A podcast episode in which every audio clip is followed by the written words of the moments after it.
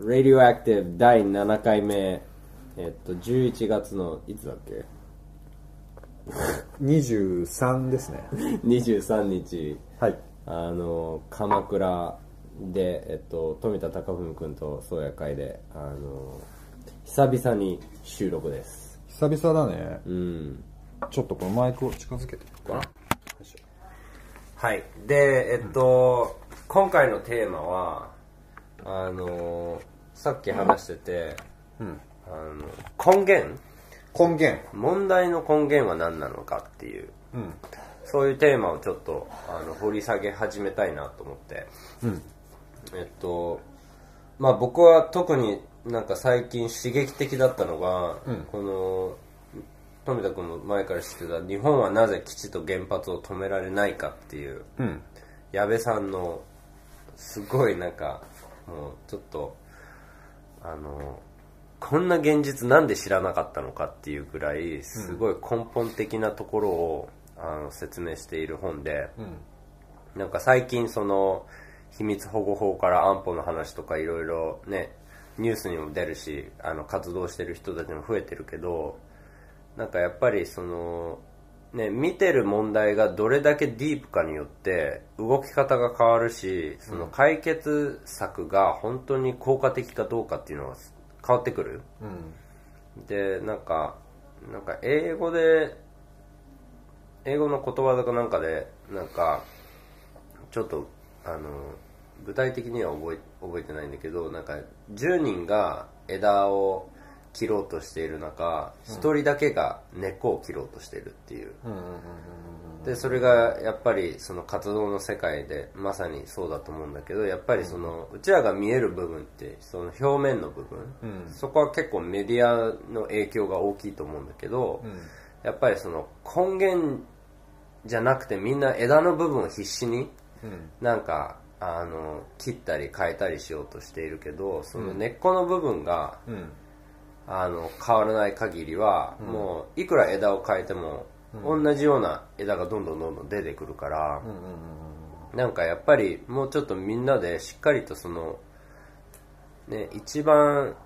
深いところ一番その源の部分をあの掘り下げていこうっていうそういう意識を育てるっていうのはすごい大事だと思うんだよね。意識ね。ね、うん。そのあのやっぱりいろんな問題にいろんな根っこがあると思うから例えば、ね忙しいサラリーマン生活とかしていて、頻繁に病気になったりまあ俺は結構ワークショップをせっせと日本中でアメリカでもやってるけどやってるとそのパートナーとの関係が崩れてしまうっていう、うん。でなんかいろいろ解消しようとするんだけどでも根っこの部分は一緒に過ごす時間がないっていう、そのつながりの時間つながりのいい質の時間がなかなかないから、いろんな問題が発生しちゃう2人の関係性に、だからしっかりとそこの根源を捉えて根源から変えていかないと全部応急処置になっちゃうんだよね、うん。でうちらの社会はまさに応急処置の社会になってしまってるうん。と僕はあの思っていて、うん。今人類が抱えているあらゆる問題うん。は一つも新しいものがないと思うんだよね、うん。例えば戦争とか、うん。あの気候変動環境汚染うん。抑圧搾取うん。なんかそういうことっていうのはいまだに奴隷とかもいるし、うん。あの元祖奴隷もいれば新しい形の奴隷、そういう経済的な奴隷とか、だからなんか形は進化するかもしれないけどでも根源的には同じ問題がずーっと続いていて、で多分各世代、いやうちらはそういう歴史から進化してるんだっていうあの思いを持っていて、なかなかそのいかに今の現状が昔の現状と変わらなかったりより悪化してるかっていうのが見えなかったりするんだよね。だから俺もアメリカに行くまでその高校生まで日本にいた間なんかもう戦争は終わってるんじゃないかっていう変な思い込みの中に駆られていて、まあ大体の人はもうみんな中流階級で買い買いたいものは買えるみたいな。一部のアフリカの貧しい人たちだけ大変そうみたいなさ、で戦争もたまになんかよくわからない中東の国で起こってるけどなんかまあそれはもうテレビの奥の世界で基本世界のほとんどの人は平和に充実した暮らしをしているっていう。それが結構あの深い思い込みで。でそれは多分多くの同じ立場の人たちは感じてるものだと思うね、だからなんとなくそういう昔の問題が解決されて人類は進化したみたいなさ。でテクノロジーの進化がうちらのその人類の進化を象徴している、あの錯覚に陥ってテクノロジーとかイノベーションがどんどんどんどん進んでるから、うちらは進化してるんじゃないかって思ってしまう、けどやっぱりその深いところで見るとなんかもう平気でいろんな抑圧とか搾取とかなんか惨事とかをなんかテレビで見て気にせず流してしまってるところがあってそれは昔と変わんない気がするんだよね。だからまあそういう話の中やっぱりその根源は何なのかっていういろんな捉え方があるけどうちらが今抱えている人類としてかなりディープな問題がいっぱいあって、まあ、日本は今からまた戦争に関わるか関わらないかよりディープにっていうね、大きな転換期に。うん。今まで以上にってことだそうそうそう、軍需産業も盛り上がり始めてるし、ねあの安保とか秘密保護法とかやっぱりそういう軍軍事活動をするために必要な条件がまた整え始めているから、なんかそういうとか憲法を新しく解釈するとか、それもすごい すごい話だけど、解解釈えー、そんなことしていいんだみたいな。まあだからそういうねで安保のこともさ結局全然新しくないんだよね、これはやっぱり安保なんかの何回も問題になってて、それを止めようとした多くの市民がいるからなんか、やっぱりそういう根源的なことをもっと見ていきたいなと思って今日はそういう話ができたらなと。うん思います、はい。はい。わかりました。ちょっと長いイントロになりましたけど、うん。でもまあ本質的な問いかけは多分もうこの中に含まれていて、うん。それについてまあそのね聞いて感じることについて深めていくだけでも、いろんなことが改めて整理できるんだろうと聞いてて思ったけどね、うんなんか俺が思い出すのはその確か何回目かに構造っていうテーマ構造と養生の時かな、あの話したこととすごくつながってる気がして、うん。うん。つまりその一つ一つの要素、まあ、枝葉を追いかけていくんではなくてシステム全体を見ようっていうのは、さっきの話で言えば葉っぱ1枚枝を1本見るんではなく木木全体を見ようみたいな話となんか同じなのかなって気がするんだよね。うんやっぱりその、まあ、要するに安倍倒せっていう話とすごく共通していて、その感情っていう部分に関してはすごくわかるんだよね、気持ちがわかる。それを言ってしまう気持ちは非常にわかるけど、うん。倒すことは実は目的ではなくて手段でありでその手段がそもそも安倍倒すという手段が効果的かどうかともし倒すとしたらそれを叫ぶことがその手段として効果的かどうかっていうことと、あとは自分の心地よさを、うん、満たすのかどうかっていうところも含めて、うん、やっぱりすごくごちゃごちゃになってる感じはするよね。うん。そうだね。で俺はなんか最近ちょっと気になっているのはなんて言うんだろうな。結構やっぱ精神とか感情の部分の損傷っていうのがうんより増えてる気がする最近、うん。まあ、原発事故後やっぱり傷ついたり悲しんだり嘆いたりあとはその、うん、なんだろうもともと持ってた嘆きに気づいたみたいな、うん。うん、人がすごく増えた気がするのね、うん。で一時期はちょっと楽観的に、うん、これをきっかけに世の中は変わっていくみたいな。うん。でほら食べ物についても気づいた人がいるしとか、うんそれをきっかけに農薬のことも気づきましたみたいな動きがあったけどやっぱり政権交代の後のこのやっぱり去年一昨年ぐらいからの法整備みたいな流れの中で、うん、根っこにすごく近いところまで損傷している、うん、っていう、うん、なんか雰囲気はすごく感じるし、うん、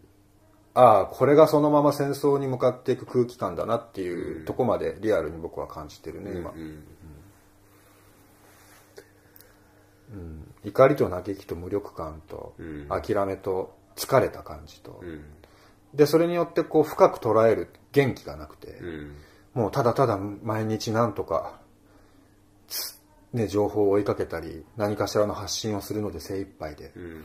うん、そんな根源とか言われてもなんかもう見つめる元気もないみたいな。とこにすごく生きかけてる気がする世の中が。そうだね、うん、まあもうすでにそうだよね。やっぱり日々の生活がいっぱいいっぱいだと根源見てる余裕がないし、うん、その根源の捉え方もそもそも分かんなかったりするからとりあえず症状が出たらそれをなんか薬で治すみたいなさ、それがうちのなんか、ファーストキュア文化だと思うんだよね。うん、俺はね、なんていうのかな。うん、まあ自分に引き戻して話せば、養生っていう言葉を掲げてる理由はやっぱりそこにあって、うん、うん、誰が理解しようがしまいが、それは僕の中ですごく柱だと思ってるから、うん、あえて説明もしないでやってるとこもあるんだけど、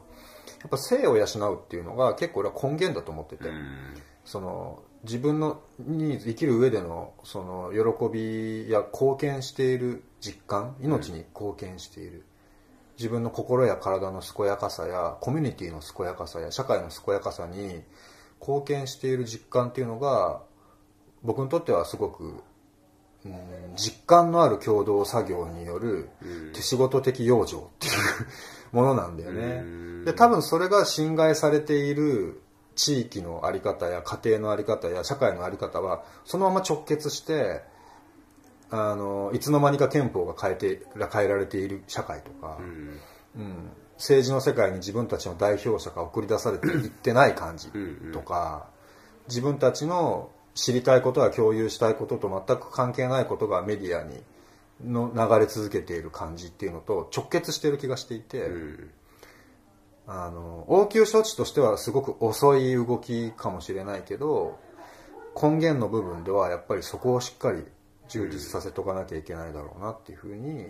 思ってるのが結構やっぱ塩を炊いたり、うん、味噌を作ってる理由でもあるんだよね。うん。そうだね。なんか一見全然関係ない感じがするけどね、例えば政治活動とかでは。でもやっぱり生き方そのものが政治活動だったりするから、うん、なんかその生き方を取り戻す、うん、人間性を取り戻すっていうことが結構その根源にあると思うんだよね、人間であることはどういうことか。この地球上で生きるっていうことはどういうことかっていう、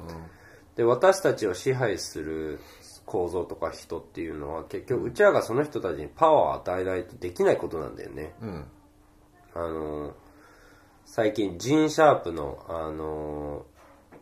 独裁政権から民主主義へっていう本を読んだり、あのあの YouTube で日本に和訳もされているあの素敵なあの1時間ドキュメンタリーみたいのがあるんだけどやっぱりその独裁政権を支えるいくつかの柱があって、うん、それが例えば軍隊だったり警察だったり、うん、なんか、まあ、そのその政治構造だったり、うん、でも結局それって全部、まあ、人間関係なんだよね、だから独裁者なんか大抵その人自身はそんなにパワーがないんだよね、その人の言うことを聞く大勢の人がいて、うん、その言うことを聞く組織の中には武器を持ってる人々がいて、うん、その人たちが言うことを聞かない限りは独裁政権ってパワーがなかったりするんだよね。で、やっぱりその、独裁政権を倒す時は、その、信頼関係を崩していく。うん、あの、その、独裁者のパワーになってるものを、うん、もう、あの、抜いていくっていう。そうすると勝手に倒れてしまう、独裁政権が。で、上手にやればそれが民主主義につながるっていう。で、下手すると、それが、例えば今のエジプトみたいになってしまって、独裁政権がいなくなって、民主主義的な投票があって、で、それがやっぱり問題になって、でクーデターが起こって今また独裁政権に戻ったっていう、うん。ね、軍の独裁政権でまたひどい惨事になってるけど、うん。でそこでやっぱり決定的なポイントがあの柱が残っちゃってるんだよね、独裁政権の、独裁者がいなくなったの。うん。でも柱が立っていて独裁政権がまだその、パワー構造が残ってるからそこに入った、あの今あの軍隊のアシシっていう人が、まあ、力を取っちゃって、独裁政権がまた続くっていう。なるほどね。でやっぱりなんかねいろんなレイヤーでこれを見ることができるけど一つは本当にその生活を取り戻すっていう。やっぱり自分の生活を営んででこのお金の経済に参加する量を減らすとかなりその独裁政権とか抑圧的な構造への支援が減るんだよね、結局うちらが労働対価に受けているお金を助成金としてそのその独裁政権とかさ、軍需産業とか銀行とかに払ってるんだよね、ん。だからそのうちらがそういう支援を減らせば減らすほど弱くなっていく。うんうんうんで切羽詰まった行動を取り始めてで切羽詰まった行動を取り始めるとそこでなんかだんだんだんだんとより多くの人たちが気づき始める、あいかにこの人たちはのうん。はおかしいのか。うんこんだけ人を苦しめることを平気でやってしまう。うん。っていう。だから大きなデモとかやってそこに軍隊とか警察が過剰な反応をしてしまうと、あのやっぱりその軍隊とか警察への、あの信頼が落ちていくんだよね。うん。で協力体制も減っていってやっぱりみんなが協力しなくなると、やっぱり動身動き取りにくくなるんだよね。警察とか軍隊とか独裁政権って。うんうんだからなんかやっぱりその生活を取り戻してなんかパワーを取り戻すことが大事っていうかやっうん。うんぱり俺の私たちの人生を私たちがちゃんと責任持って生きるけど、うん。あのその分やっぱりその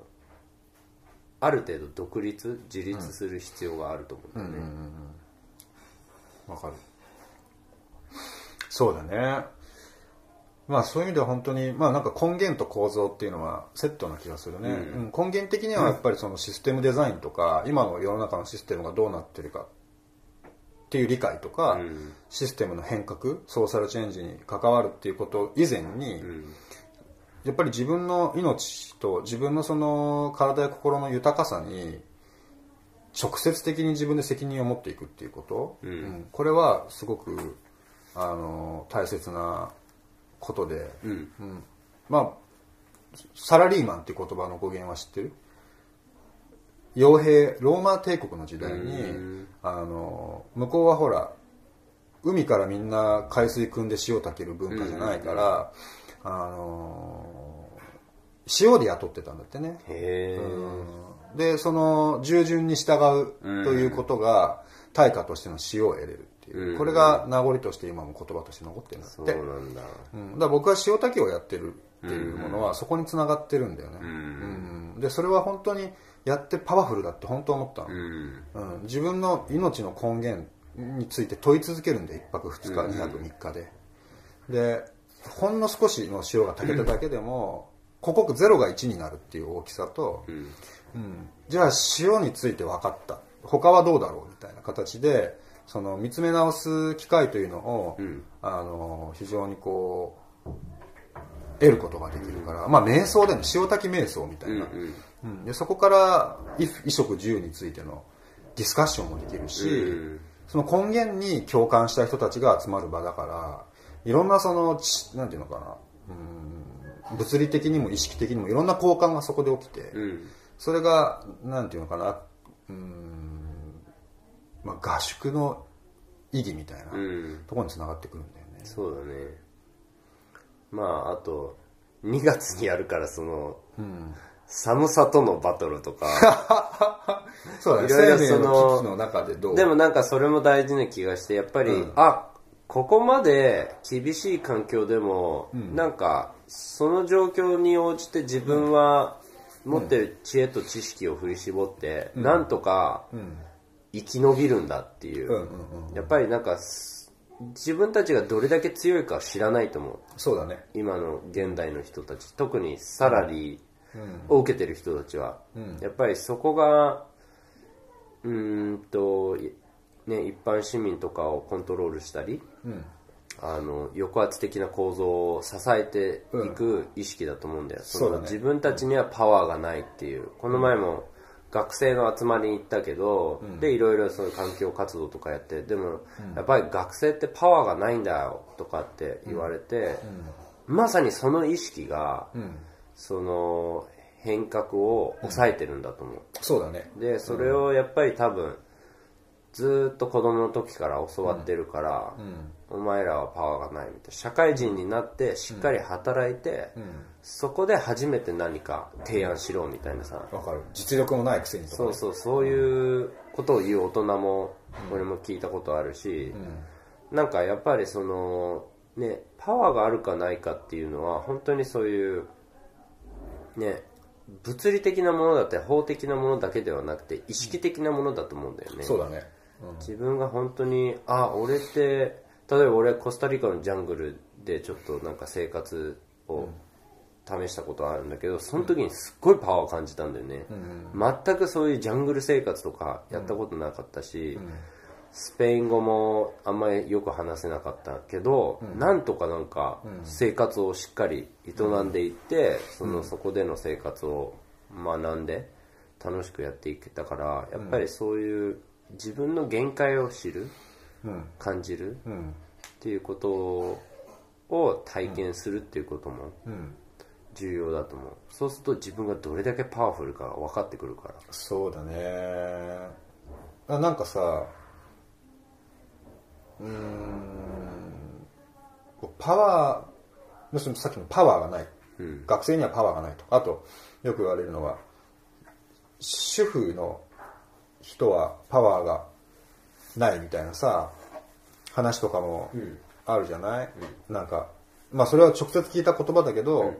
例えばワークショップの自己紹介で何人かが私は普段こんなことをやってますみたいな話が続くと、なんか私は何もしてないです。ただの主婦なんですっていう人がいるわけ、でそれはやっぱりさ本当に主婦はただの主婦的なっていう彼女が言うようなそのバイブレーションから伝わるパワーがないって言ってるように感じるんだけど、それはパワーが奪われたではなくて、パワーがないと思い込まされてるっていう思い込みの力だと思うんだよね。そうだよね。だからそこでやっぱり活動とかをしていくとかさその状況を変えていく時に気をつけなきゃいけないのは今のシステムの影響で、まあ、それは教育やらメディアやら様々あると思うけど、それの影響でパワーをダウンさせられてるからパワーを身につけなきゃいけないっていう風になるとどっかで挫折したりストレスになったりする、でそこでそうじゃないんだと。パワーはもともとあって、うん、それを発揮したり確認する作業がないっていうふうに思った方がうーん心地よくうん変革していけるんだろうなって、でそれは活動においてすごい重要なところだと思うんだよね、うん。みんな本当に無知だからとか、うん。無関心だからとか、無力だから、筋力トレーニングをするかのような動きがどうしても必要になるみたいな、うん。でもそうじゃないっていうのは今聞いてて本当思うね。そうだね、とか100%しっかりとした答えがない限りは変革とかに関わっちゃいけないみたいなさ、ああそうだね。なんか提案するなみたいなさ、でもそんなそんな感じで社会は回ってないから、なんかやっぱりそこは本当になんていうのか挑戦するパワーっていうかさ、失敗してもあのねなんなんとか生活をし続ける、なんとか精神的な状態をまた復活させるっていう、すごく大事だと思うよね、まあ実際やっぱりさ塩炊きにまた戻るけどさ、この前も沖縄でやってきて、でまあ何新潟でやったりとか会津でやったりとかさいろんなとこでやってるんだけど本当にそのさっき海君が言ってたコスタリカの話で言ってたように、とりあえずそこにあるものでできちゃうんだっていう体験しかほぼないんだよね、うん。でそれによってなんか俺ってすげえじゃなくて人間っていうのは、うん、そういうふうになんとかそこにあるもので 適応してなんとかうまいことやっていくことができる。戦戦後の日本もまさにそうだよね。なんかね、敗北して敗北するまでにもいろいろなんていうかなね、物とかも使い果たしてしまったしなんか人間関係もギリギリになってたし、うん、ねやっぱり精神的にも折れちゃって、なんか自分たちが信じてきた嘘のストーリーが本当に嘘で、うん、でもそこから今に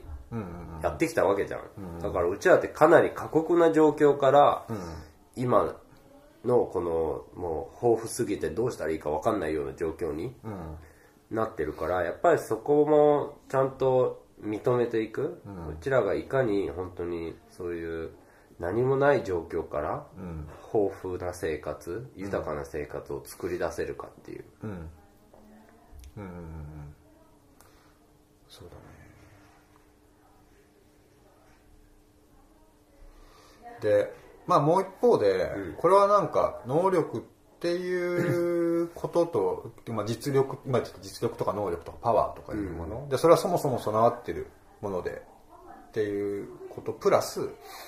やっぱりその今起きてることの一個一個を識別していく、うん、うん、そういう意味での理解っていうのかな、うん、そこはやっぱり共有する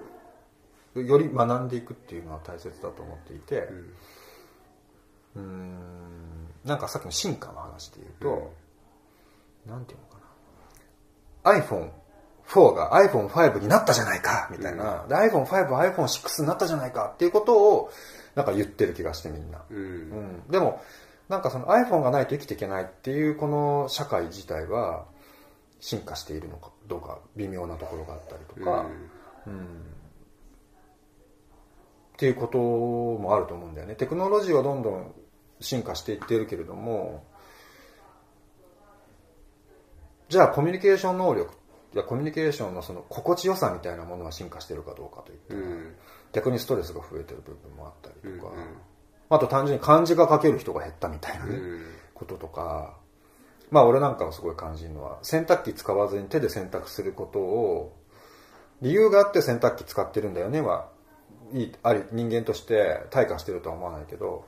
できないっていうふうになってしまってるのは、うん、実は退化してしまってるんじゃないかみたいな問いもすごく僕の中にはあって、それ問いでしかないけどね、うんうん。そうなんか結構テクノロジーで、うん、あのできなくなってるものって増えてるよね、うん、とかテクノロジーだけじゃなくてやっぱり社会構造とかいろいろ任せ始めると、うん、行政の人に任せたり先生に任せたり、専門家に任せるとまたそこもパワーを手放しちゃうんだよね。だからうちらって結構自主的にパワーを手放してしまってる、まあそれをそんな意識を持ってやってるわけじゃないからなんか、ある意味そういう流れが、スムーズな流れがもう生まれた時からできていって、うん、早い時からパワーを手放すみたいな、うんうんうん、でその先生の言うことを聞く親の言うことを聞く。で言うことを聞いてるうちにどんどんどんどんパワーを手放すっていうことを学んでいって、結局そのパワーを手放してしまった大人たちが子供たちにパワーを手放すことを教えていって、その従順さがやっぱりこのうちらの地球上で起きてる惨事とかを引き起こしてるって言ってる人たちもいるんだよね、うん、やっぱりいかにうちらがそのただ真面目に仕事をするか、うん、その真面目に仕事をするってことが、うん、やっぱりその気候変動をどんどんどんどん悪化させたり戦争とかが可能にしていったり、ね、テロとかをあの増殖させたり、貧しいね、人たちがどんどんどんどん貧しくなる構造を維持したりっていう、だからこのやっぱりそのなんか結構そこも重要な根源的なところだと思うんだよ。その従順さと、そのまあディスエンパワーメントパワーを手放すっていうこと、でそこをやっぱり変えていく最初のステップ最初その自分のパワーを試せるところがやっぱ生活だと思うんだよね、もちろんデモとかに参加するのもちょっとそういうパワーを感じるチャンスにもなるし、あの実際おかしなことを止めに行くっていう。でそれを法的にチャレンジしても物理的に例えば今アメリカでその巨大なパイプラインがカナダからアメリカにあのできようと作ろうとしてるんだけどそういうトラクターのトラクターとか、まあ、ブルドーザーであのそういうのを作るんだけど、そこに自分をあの手錠をかけて体を張ってる人とか、あのなんか本当に命がけでやってる人たちもいてそれも一つのパワーを試す、あのチャンスだと思うけど、まあ、それは日本とはまだ程遠いっていうかさ、沖縄とかは結構体張ってたりするし成田空港できる時もそういう体を張った活動をしてた人たちもいるけど、まあ一般の人からそもそもそういう歴史も知らなかったり現状も知らない人が多いからなんかやっぱり身近で言うとそのいかに自分の生活を自分でできるかっていう、そこが一つの従順さから脱出する、まあ、従順さを超越していく一本になるしやっぱりその本当にあ結構ちゃんと自分は生活やろうと思えば別にお金なくても生活できるんだとか、政府の言うこと聞かなくても、できるんだっていう、そうだね。そっか。うん。多分それがその感覚がうん。システム全体を捉えようとする意識の方向性方向づけを支える気がする、うん。うん。なんかまあすごく言葉が微妙だけどなんか自己責任ってさ、まあ、責任って言葉がすごい微妙だからあんま使いたくないけど、うん。なんか自分で例えばその自分の生活をデザインしたり生活で必要なものを作ることに自分が関わっていくっていうさことをしていくと全体像が見えてくるじゃん、味噌っていうものの周りにある麹の文化とかさ、大豆っていうものが今日本の社会でどういう扱いを受けていてそれが遺伝子組み換えや農薬とどうつながっていて、でその構造はいつからなのかみたいなところに意識が向きやすくなる、うん。うん、と思うんだだから根源に触れる方向にアプローチしていくことで、そっか沖縄に米軍基地があるっていうのはそういう歴史的背景と、そういうその力関係の中におけることかこれがまみたすごいんですよ、本当に。でまさに多分戦後戦時中から計画されていた日本をどのようにして弱体化していくかっていうことが、今今日話してる話とつながると思うんだよね、うん。まずパワーがないと思い込ませる、うん。そして構造を理解させない要素を追いかけさせる。教育に落とし込み。そして自分たちで作っていないものを食べさせ続ける、うん今まで作ってなかった牛乳とか食パンとかを食べさせ続けて、米に対する依存度を落とし、海外で作ったカカオと白砂糖のチョコレートの中毒にさせる。うん。だからこれが本当うまくはまったんだと思そうだね、まあ今のはアメリカの話だけどやっぱりそのアメリカは結構あのまあ俺もアメリカのハーフなんだけどでアメリカのいいところもいっぱい知ってるし、とってもその生活する面ではね僕の立場上すごい心地のいい世界だけどやっぱりアメリカの産業とか軍,、軍事状況とか政治とか見てると本当にもう歴史的なもう極悪のことを何回も何回もやり続けていて、先住民からパワーを徹底的に奪って文化を潰して、もう今やっぱほとんどの先住民ってのコミュニティってもうやっぱり生活水準がアメリカ最下位だったり、ね、黒人も、ね、パクってきてアフリカから、でなんか本当に人間じゃなくてもう本当に物扱いだからなんかもう普通に海に捨ててたり、なんかでいまだにそういう差別的ななんか今その、ね、刑務所とかに結構入れてそこでお金を作るっていうね、プライベートなあの私立刑務所みたいな感じで、そのビジネスになってんだよね。だからやっぱり逮捕者が増えないとビジネスにならないから、そういう形であのねすっごい量の黒人とかラテン系の人たちが逮捕されて刑務所行きになったりするんだけどやっぱその結構これはあの日本もその構造に組み込まれていて、あのやっぱりね日本の政府だけじゃなくてアメリカ政府にも今従順なんだよね、私たちって、だからそこをもうちょっとなんか見ていってプラスなんかなんか精神的な面でやっぱり自分のパワーは本当にどこから来てるのかっていう、ね、そういうところにつながっていてなんかひ一つ僕の実践してる中で大事なのはいろんなものを手放していく、やっぱり執着してるものが多いと多いほど身動き取れなくなるから、そうだねだからもう身軽になっていく練習をするっていう、で別に常に身軽じゃなくてもやっぱりその体験をしておくと、何が本当に必要で何が重荷になるのかっていうのが識別できるようになるから、なんかその練習もしていくとやっぱり仕事って一つの大きな執着でしがらみになるんだよね、やっぱこれがないと生きていけないっていう、そういう思い込みに走る人たちと何人も出て出会っていて、なんかその仕事だからいろいろなんか自分の価値観とは全然違うことをやらされたり、なんか自由にさせてもらえなかったりして、そういうみんなが仕事をやってるから本当にねこの今の地球のひどい惨事が続いてるし、なんか極端な話を言うとナチとかもユダヤ人をあの大量虐殺してた時その、虐殺してた人たちは普通に仕事をしてたんだよね、なんかもうただあのまあゴミ処理みたいなもんなんだよね、なんか大量の人が来てもうとりあえず部屋に入れてシャワー浴びるんですよってみんなに伝えてでドア閉めてあのボタンを押してガスを出すみたいなさ、で死んでからじゃあ今度は何人かでそれを引きずり出して穴に埋めてっていうただの作業なんだよね、だからなんかそういう話をするとみんないやーそれは極端すぎるでしょって思うかもしれないけど結局うちらがさ作ってる商品なんかものすごい環境汚染をしてでもうちらの環境汚染してるんじゃなくて他の人が汚染されている、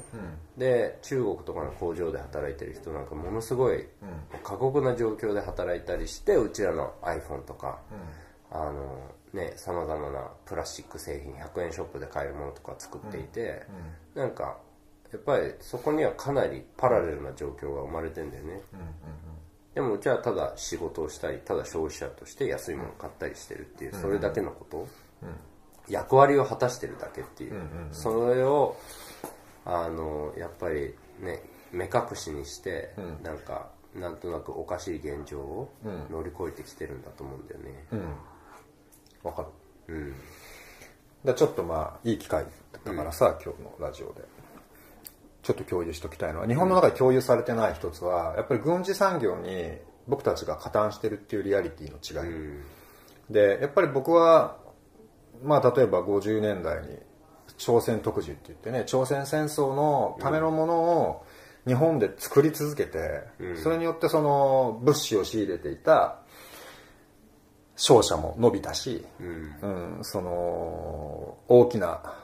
企業製造の大大手はどんどんそこで伸びた。でその下で働く工場もどんどん伸びた。うん。でその後も冷戦のおかげで日本はその戦争に納品するいろんなものを開発して作ってきて。でそれがやっぱり下火になっていったのは冷戦が終わった80年代後半90年代からで。で核兵器もどんどん使わなくなっていって戦争がそんなに儲からなくなった時にやっぱバブルの崩壊が重なってくる。でじゃあ何ですか軍需産業って言った時にさ例えば BOSE のスピーカーとかヘッドホンっていうのはさ、現地でそのぐなんていうのその戦地で一番使われているしかなり潤沢な軍事開発費のもとであれが作られてる、でパナソニックのパソコンもイラクで随分使われてるし、ソニーのカメラもだいぶトマホークミサイルにトマホークミサイルにつける。装備としてとかさ、あのカシオの G-SHOCK とかもそうだし、スマートフォンとかものあと SNS のサービスとかも軍隊で一番最初に使われてる、うん。インターネットもね。インターネットもそうだし、あとは、うん、ファーストフード、うん。缶詰、パスタ、そういうものももともとはミリタリーフードとして開発されていてでキャンプをする上で便利だみたいな。お湯さえあれば食べれるっていうようなとこから始まっているっていうリアリティ、だ僕たちがそのそういうものを安くて便利だって言って使い続けていることが結果としてその軍事産業軍事開発をする企業に投資し続けてるっていうことに気づくっていう意識はやっぱすごく薄い気がするんだよね、で意外とみんな知らないんだよね、うん。知らないし知りたくないよね、うん、そうだね。知ったところで、えどうしたらいいのみたいになるし。さっきのそのパワーがないと思ってるって。パワーがないしなんかやっぱりちょっと自分たちが信じたいけど現実を否定してしまうわけじゃん、私は今までなんか何も悪いことしてなくてなんか別に戦争興味ないし、なんかそんな支援してる感じがゼロですみたいなさ、っていうのをいきなりあ実は生まれた時からずっといろんな形で、税金を払うのも軍需産業を応援しているし、商品買うのも軍需産業とか、そういう抑圧的な構造に加担してしまってるっていう、でそうするとでも生活できなくなるじゃんみたいなさ、知りたくないんだよね。なんかマトリックスの外に一瞬出てマトリックスにまた入りたいみたいなさ、そうだね。でもやっぱりそこが勇気が必要な部分だと思うんだよ。なんか現実を捉えようよみたいな。で、現実を捉えて、答えはなんか分かりにくいかもしれないけど、でもその答えの方向に歩いていこうよっていう。なるほどね。分かった。うん。多分、そこが、そこを乗り越える鍵が、やっぱり生活にアプローチすることなんだね。うん。うん、理屈が理解できた後にさ人がやりがちで失敗しがちなのが周りの人にも伝えて分かってもらおうとするんだよね、うんうん。で理解者が増えれば変わると思って、ん。旦那に伝えていきなりそこで挫折して終わるとか友達との間に関係の溝ができて終わるとか、うん。でも本当にアプローチすべきはそれを自分の中で深めて、んうん。自分の生活そのものに変化を起こしていく。そうだね。で。そこで自分にパワーがあったってことを思い出していく、っうん。ていうとこからなんだろうね、うん。ゾーンゼロから変わっていかない。まあで、それがまさにガンジーが言ってた、なんか、もう be the change you wish to see in the world。もう自分が変化になれば、その変化をもう起こしてるからさ、自分がなった瞬間に。プラス、それがやっぱり一つの答えの道として、いろんな人たちに伝わっていく。あ、なんか違う生き方をしている人がいる。しかもなんか結構ディープだみたいなさ、っていうところだよね。なんか、ね、で、ガンガンジーもやっぱりゲリラで塩を取りに行く、一番有名な人。うん。そうだね。元、あのイギリス反反イギリステロリストだよね、もう超テロリスト扱いだったと思うけど、なんかやっぱり本当にやっぱりその生活から変えていって、でも常になんていうのかなその自分は政治とつながってる、社会とつながってるっていう意識は持つ必要性がある。なんかただ生活を変えるんじゃなくて、やっぱり生活を変えながらどう政治と社会と関わっていくかっていうのを、結構アクティブに変えていくっていうことは大事だと思う、それが別にデモに参加するっていう意味じゃないけどやっぱり抑圧的な構造に加担しない、プラスやっぱりその、ね、抑圧的な構造に犠牲者になってる人たちをサポートするっていう、何らかの形で関わっていくっていうのはすごい大事だと思う、そうだね、あのまあ、そこってよくさ日本でよくでもないかもしれないけど議論されがち。自給自足してればいいのか。みたいな、うんうん。いやでも政治に関わるよりも僕たちの生活を変えるのが先だ。みたいな、でもそこはやっぱ議論すべきとこじゃなくて、んとまあ、べきじゃないっていうとちょっと強いかもしれないけど、あの最近その日本でマクロビオティックというものを、ね体系化して広めてた桜沢幸和さんっていう人の、まあ、教会と縁ができてでその桜沢さんが言ってたことの中でそうだなと思ったのは真のマクロビオティックっていうのは健康法やじゃないと。うん。うんその社会そのもの世界全体をどう捉えてそこにどう関わっていくかっていう理論考え方がん。ベースで、絶版になってる本の中に戦争についてかなり書いてる本があるんだよね、うんで彼が言ってた言葉を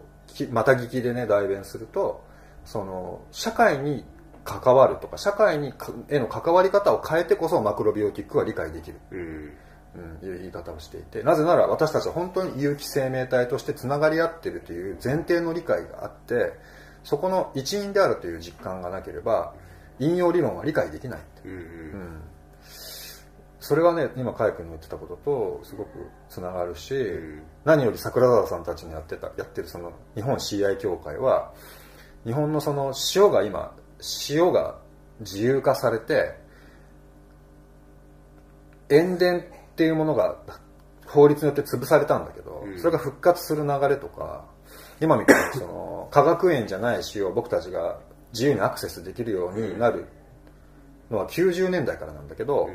それを現実化していく活動にを支えてたんだよね、うん。でその支えてたのは塩滝キャンプだったの。うー。ん。そこで直接若者が関われてでそこに学者も来て、うん。で学者の人たちが今のこの世界の空気の日本の空気の中では自分たちがどんなに研究結果を出しても潰されるだけだけど、うん。皆さんがこうやって実践的に塩滝の場を開いてくれることで空気が変われば私たちが研究していくことを社会のインパクトにしていく助けになるっていうことを言ったりしてくれていて、うん。で実際にそういう形で90年代に変わったんだよね、うん。日本の塩の歴史が、うん。ん。だそれはまさにその根源へのアクセスと構造全体の理解と具体的なアクションとうん。生活の変化と全部がミックスされた一つのグッドプラクティスだと思う、そうだね。まああとグッドプラクティスとしては今の中でも出てくる出てきたと思うんだけどその仲間を増やすってことだよね、で仲間を増やすのはやっぱりあの僕の戦略としては増やしやすい人から増え増やしていく、ハードル高い人はとりあえず置いとけばいいと思うんだよね、そんなになんかあのかなり自分に余裕があるって思わない限りはとりあえずつながりやすい人からつながっていけば、結構な人数いるから、ね。結構つながってないから実は、だからやっぱりつながりやすい人とどんどんどんどんつながっていって、なんか仲良しでやってるだけじゃダメっていうところは多分相当長いこといいろんな人とつながっていない限りは全然まだつながる余地があるから、とりあえずつながっていけばなんか社会変革の社会が変わるその現象とかを研究してる人が多分なんかその人口の3%が変われば全体が大きく変わるっていう話をしてるけどだから本当にその全員を変えるんじゃなくてとりあえず3%ぐらいを狙ってつながりやすい人たちからつながっていってせしっかり生活をそのもう自分が求めてる変化に合わせて生きていけばなんか本当に大きな変革ができると思うんだよね。でここでその僕はサティッシュ・クマールの「ソイル・ソウル・ソサエティ」っていう3つの S がすごく大事だと思うんだけどやっぱりその土との関係性とか本当に手で何かを作るっていうのとその精神性やっぱり物をどんどん手放す。で現実をしっかり見つめて受け入れていくっていう。であの社会との関わり。やっぱり社会の一員でずっとここまで育ってきてるし、社会から自分を切り離すことってできないんだよね、距離は置けるけどでもやっぱり関係性は常にあるから、なんかその3つの S となんかヘッドとハートとハンズ3つの H、やっぱりその情報も大事だけど、やっぱりハート、心を動かさないと、心が動かないとやっぱり物って変えられないし勇気も出てこないし、パワーも出てこないと思うから、でハンズで実際手を動かすっていう、なんかそういう感じであのやっていったらいい流れはできると思うんだよね、そうだね。うん、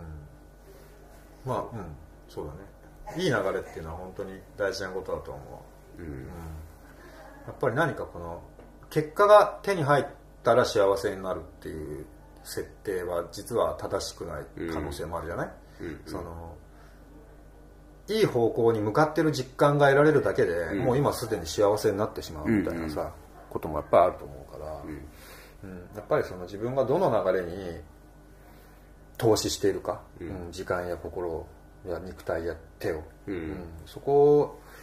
すごくこう丁寧に見ていくことを思うね、うん。まあそろそろちょっと終わろうと思ってるんだけどね一、個ちょっとフォローしときたいことがあってその、まあ、僕とカイ君っていうのは、特にカイ君はやっぱりバイリンガルでしょ、うん。うん。で英語でパッと浮かんだことを日本語に翻訳して喋ってる部分もあると思うんだけど、うん。仕事っていう言葉ってさあの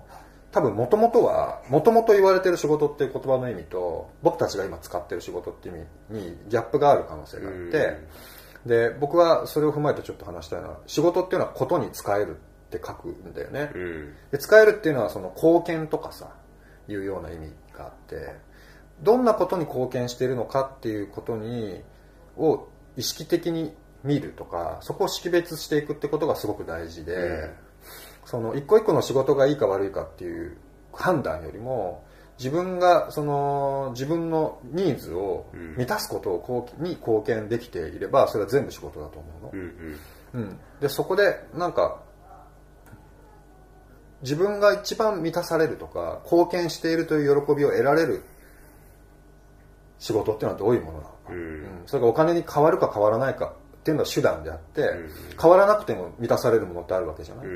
うん。うん例えばどうせお金で塩を買うなら塩を炊くこともお金を作ることと同じことだったりするっていうのと一緒で、そこをなんか自分の中で優先順位の高いものからやっていくと結果として他のことをする時間がなくなるっていう形でいらないそのやらなくていいことが手放されていくっていう実感が僕はすごくあるのね、うんうん。うんなんか優先順位の高いものからコミットしていくことで結果として暮らしが少しずつシンプルになってるみたいな、だからそれはさこれは提案ね、一つのそういう方法もあるよという提案。をちょっと付け加えたかったんでね、ナイス。はい。じゃあそういう感じで、そういう感じで。あのー今日もレディオアクティブレディオ聞いてくださってありがとうございました、はいありがとうございました。これからも、あのいろいろとマニアックにこの世界を追求していきたいと思います。思います。はい、じゃあまたねまたね